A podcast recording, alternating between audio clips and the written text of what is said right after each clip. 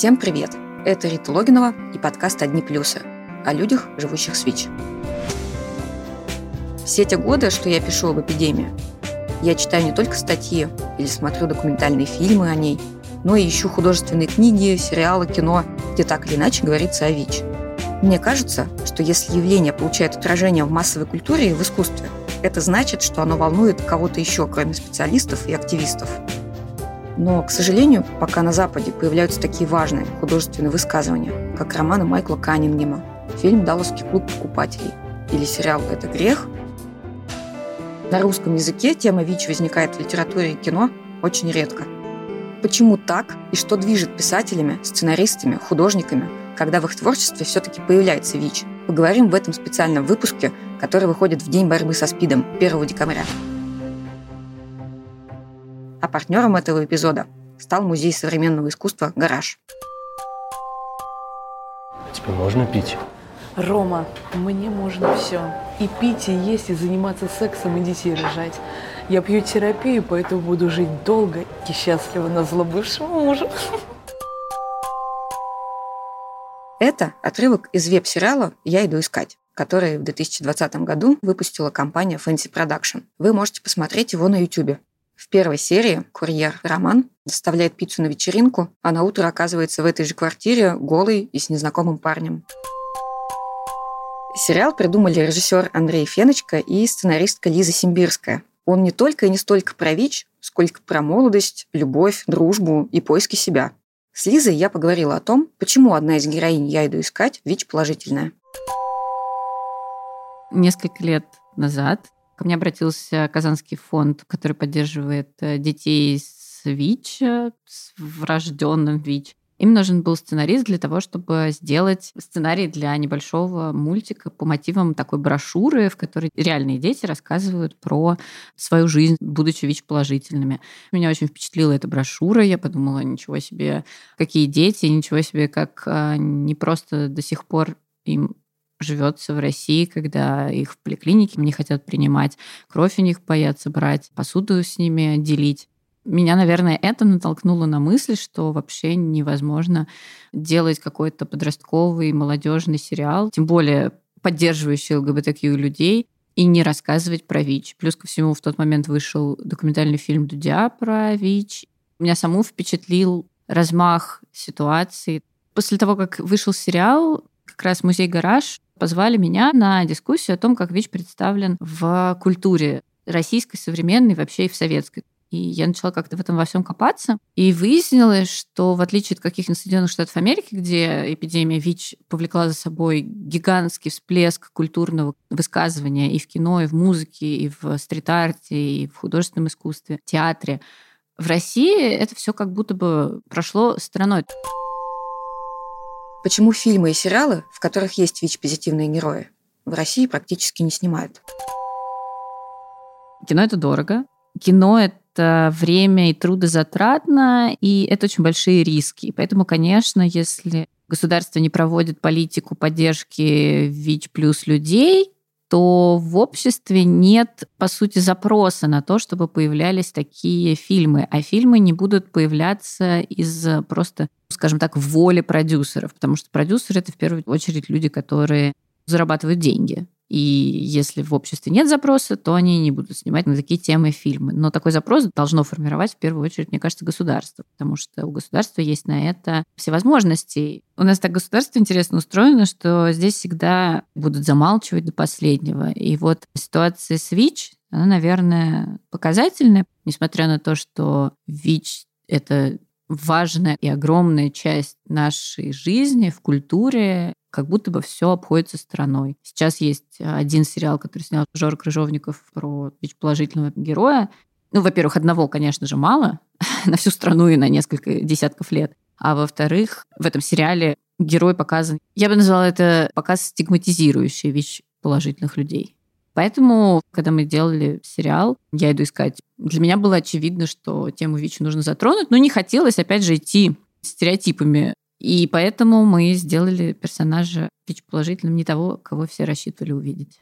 Подростковая культура современная базируется на том, чтобы проговаривать все на свете, говорить обо всем. использование соцсетей этому очень способствует. Можно рассказывать о том, что ты сегодня ел, а можно с таким же успехом рассказывать о своем ВИЧ-статусе. Я тут вот буквально два дня назад видела ТикТок, очень классный, от девушки, у которой ВИЧ. Она очень классно в такой игровой форме доходчиво объясняет, как можно провериться, где купить тесты, как это все работает. То есть ТикТок делает для просвещения по вопросу ВИЧ гораздо больше, чем, мне кажется, российское государство.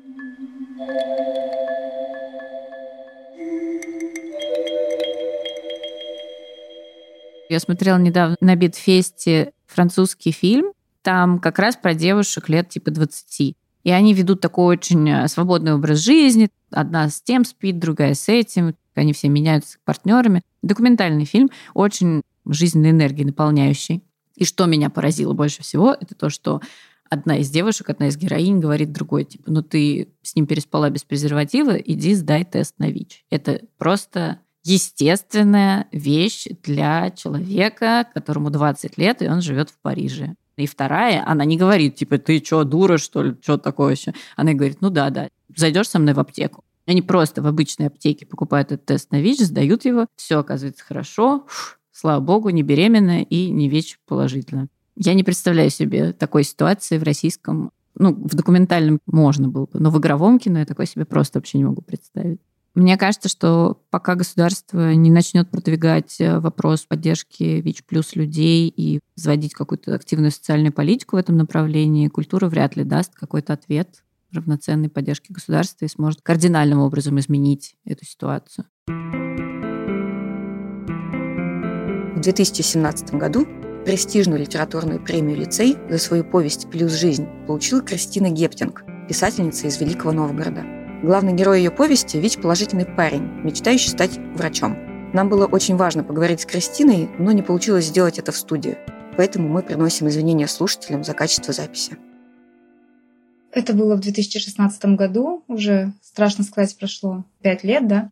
На самом деле, просто случайно когда-то увидела информацию о том, что на тот момент у нас, с момента начала эпидемии, миллион случаев, да, ВИЧ-инфекции зарегистрировано вместе с теми, кто уже успел умереть на тот момент.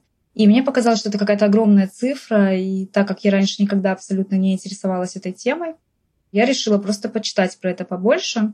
И здесь открылись такие бездны огромные. Я подумала, ну ведь я же вроде бы как пишу, почему бы не написать об этом художественный текст, потому что мне показалось, что здесь огромное такое поле, ну, всяких разных тем. Любовь, смерть, взросление, предательство, травма. Вот фрагменты из этой книги.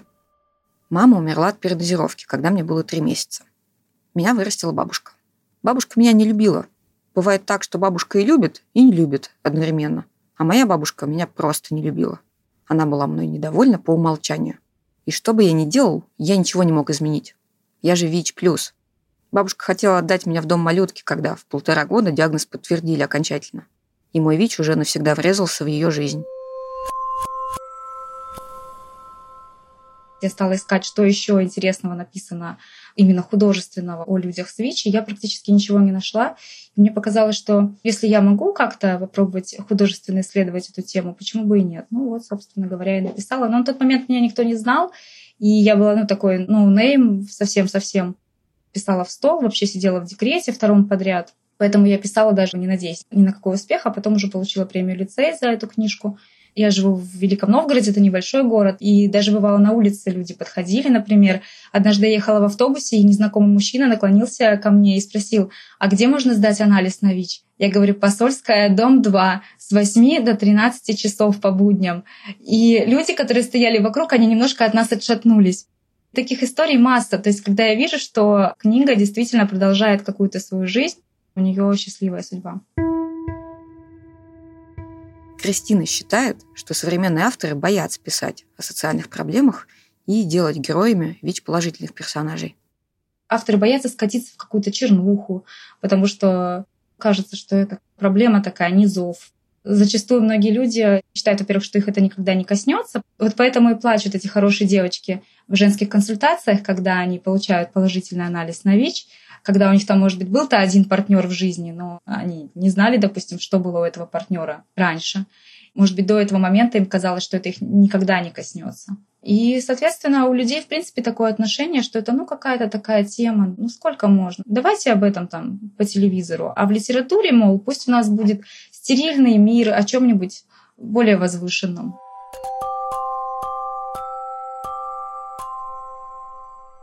Вот как о повести «Плюс жизнь» пишет литературный критик Галина Юзефович. Удивительно смешная, трогательная и оптимистичная история юноши, которого угораздило родиться в глубокой российской провинции с вирусом иммунодефицита и мечтой о профессии хирурга. То, из чего любой другой автор без труда собрал бы надрывную драму с элементами чернухи, у Гептинг становится основой для рассказа о первой любви, взрослении и радости вопреки всему. Наверное, поэтому Кристина до сих пор получает письма от читателей. Мне запомнилась одна девушка, которая писала, что она уже жила на тот момент лет семь с ВИЧ-инфекцией, но она говорит, я так мало, оказывается, знала о диагнозе. Ну, то есть я пила таблетки, больше ни о чем не думала. А говорит, я так много для себя узнала благодаря вашей книге. И захотелось посещать встречи для ВИЧ-позитивных людей. И, кстати, в одной из таких встреч я и сама участвовала. Меня спеццентр нашего города туда пригласил. Но это, да, закрытая встреча, на которой встречаются только ВИЧ-позитивные люди с психологом. Мы э, с ними там чай попили, пообнимались с ними. Я видела, что им, конечно, это очень приятно. Прежде всего, какое-то такое внимание.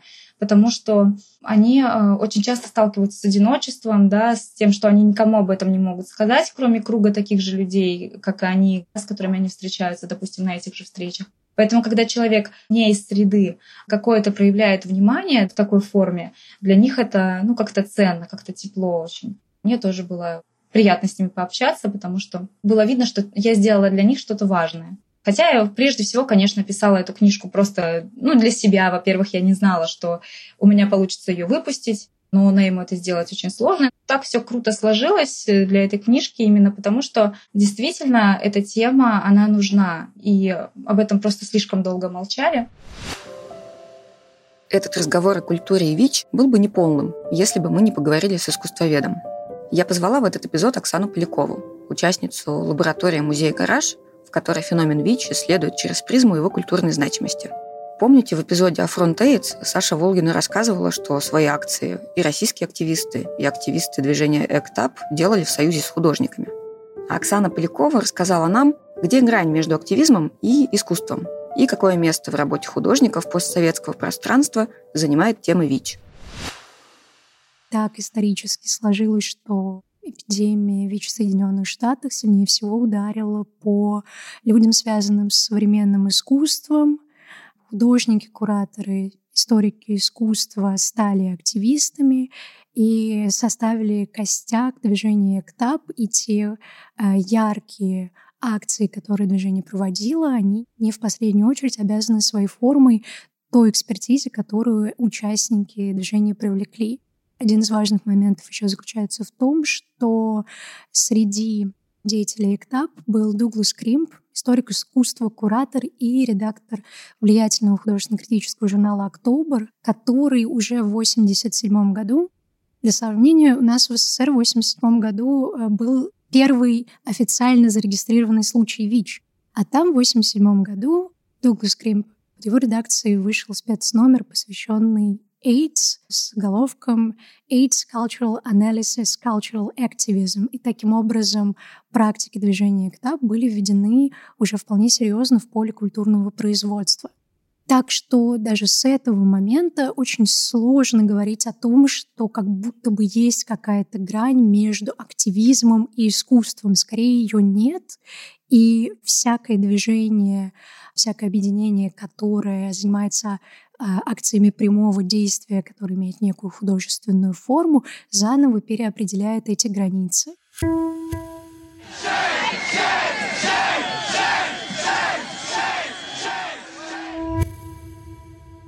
Сейчас вы слышали архивную запись с акции движения экт ап в Вашингтоне в девяносто третьем году. Тогда тысячи людей с криками «Позор!» вышли на улицы с прахом своих друзей, умерших от СПИДа. Они требовали от властей лекарств, от общества прервать молчание. Акции экт ап, если э, вчитываться в его историю, были в первую очередь скорее адресованы обществу и направлены на дестигматизацию. Дело в том, что медийный нарратив касательно ВИЧ был довольно однобоким, и долгое время эту болезнь пытались представить как болезнь, которая находится в рамках определенных групп, которые ведут аморальный образ жизни, являясь представителями социальных низов. Поэтому одна из важных вещей для ЭКТАП было напрямую обратиться к людям, себя дестигматизировать. То есть они могли, например, прийти в церковь Надеи Святого Патрика и раздавать листовки с историями о том, что на самом деле это за заболевание, как на самом деле выглядят люди, которые им болеют. Они ничем не отличаются от тех людей внешне, которые этого заболевания не имеют. Именно через привлечение общественного внимания ЭКТАП удалось добиться того, чтобы политическое руководство Соединенных Штатов, на тот момент президент Рональд Рейган, признало ВИЧ проблемой, которая выходит за рамки групп риска, то есть наркопотребителей, мужчин, практикующих секс с мужчинами, секс-работниц и мигрантов. Оксана считает, что социально ориентированные практики в России занимают почти маргинальное положение. Поэтому и художников, которые вдохновляются темой ВИЧ, почти нет. Среди тех, кого она называет, Виктория Ломаско и ее графическая серия «ВИЧ. Неравные». Еще можно посмотреть на искусство Восточной Европы, которое входило в зону советского влияния. Меня очень вдохновляет пример проекта Polish и ай ди эс, который является такой художественной исследовательской платформой, инициированной польским художником Симоном Адамчиком, который пытается рассмотреть феномен ВИЧ в Польше как нечто, оказавшее определенное влияние на польскую культуру. И символично, что этот проект существует на сайте Варшавской Бьеннале, то есть он имеет серьезную институциональную поддержку. Чем они занимаются, помимо того, что публикуют статьи, устраивают кинопоказы, они в том числе демонстрировали видеоработу художника Карла Радзишевского, с которым Музей «Гараж» сотрудничал в рамках программы «Полевые исследования». Так вот, у Кароля в две тысячи шестом году была работа под названием «Плюс-минус», и это такой видеодневник мужчины, который сдал тест на ВИЧ и ожидает результаты этого теста. И вот пока он находится в состоянии ожидания, он снимает себя, снимает свои переживания, снимает свои разговоры с близкими людьми, с которыми он делится этими переживаниями. В этой работе ты, как зритель, совершенно не ощущаешь дистанцию. С тобой говорят через очень конкретную призму гомосексуального мужчины, и он говорит от первого лица. И это то, что невероятно трогает в этом видео. Возможно ли такая работа у нас сейчас в России? На мой взгляд, такое высказывание потребовало бы большого гражданского мужества. Но не хочется говорить о том, что это невозможно. Если попытаться посмотреть на тему ВИЧ шире, люди, живущие с ВИЧ, не живут в вакууме, тема эта не живет в вакууме. Есть ряд социальных проблем, к которым в разное время обращались наши современные художники. Пусть э, таких проектов немного, но, например, есть проект художницы Вики Бегальской и Александра Вилкина, который был создан в содружестве с ассоциацией, творческим союзом секс-работниц «Тереза». И в две тысячи четырнадцатом году этот проект, спектакль «Пояс Афродиты», был даже номинирован на премию «Инновации». Это государственная премия в области современного искусства. Это был кукольный спектакль, созданный художниками и секс-работниками. Они вместе придумывали декорации, находили кукол, а точнее находили предметы, которые выступали в роли кукол в этом спектакле. На мой взгляд, подобные проекты могли бы возникнуть и в связи с темой ВИЧ. Еще Оксана говорит о кураторе Татьяне Волковой и проекте «Медиаудар», благодаря которому появился, например, фестиваль «Наркофобия». Правда, все время своего существования он подвергался давлению властей. Есть ли будущее у искусства вокруг эпидемии ВИЧ? Если смотреть на то, что происходит с темой ВИЧ сегодня и где она попадает в зону видимости, а где она по-прежнему в нее не попадает, конечно, можно сказать, что в Ютьюбе, в социальных сетях и в первую очередь в ТикТоке возникают Люди, которые готовы напрямую говорить о своем опыте таким образом, каким пока не готовы говорить в культурном поле.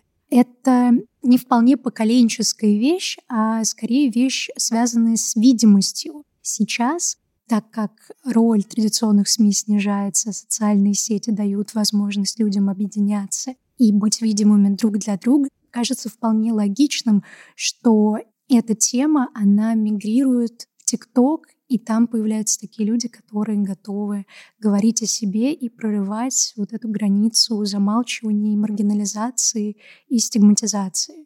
Имеет ли ТикТок некое художественное измерение? На мой взгляд, говорить пока рано, но плюс заключается в том, что это определенно начало более честного и открытого разговора, который мог бы помочь культурной сфере обратиться с большим вниманием к этой теме.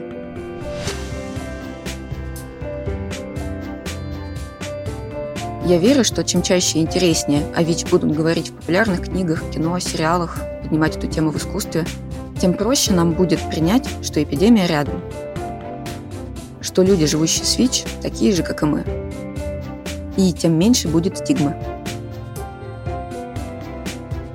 В описании этого выпуска я оставлю ссылки на книги, фильмы, сериалы и арт-проекты, о которых мы рассказывали. Спасибо Музею современного искусства «Гараж», который поддержал выход этого эпизода. С вами была я, Рита Логинова, и звукорежиссер и композитор Глеб Лиманский. Берегите себя.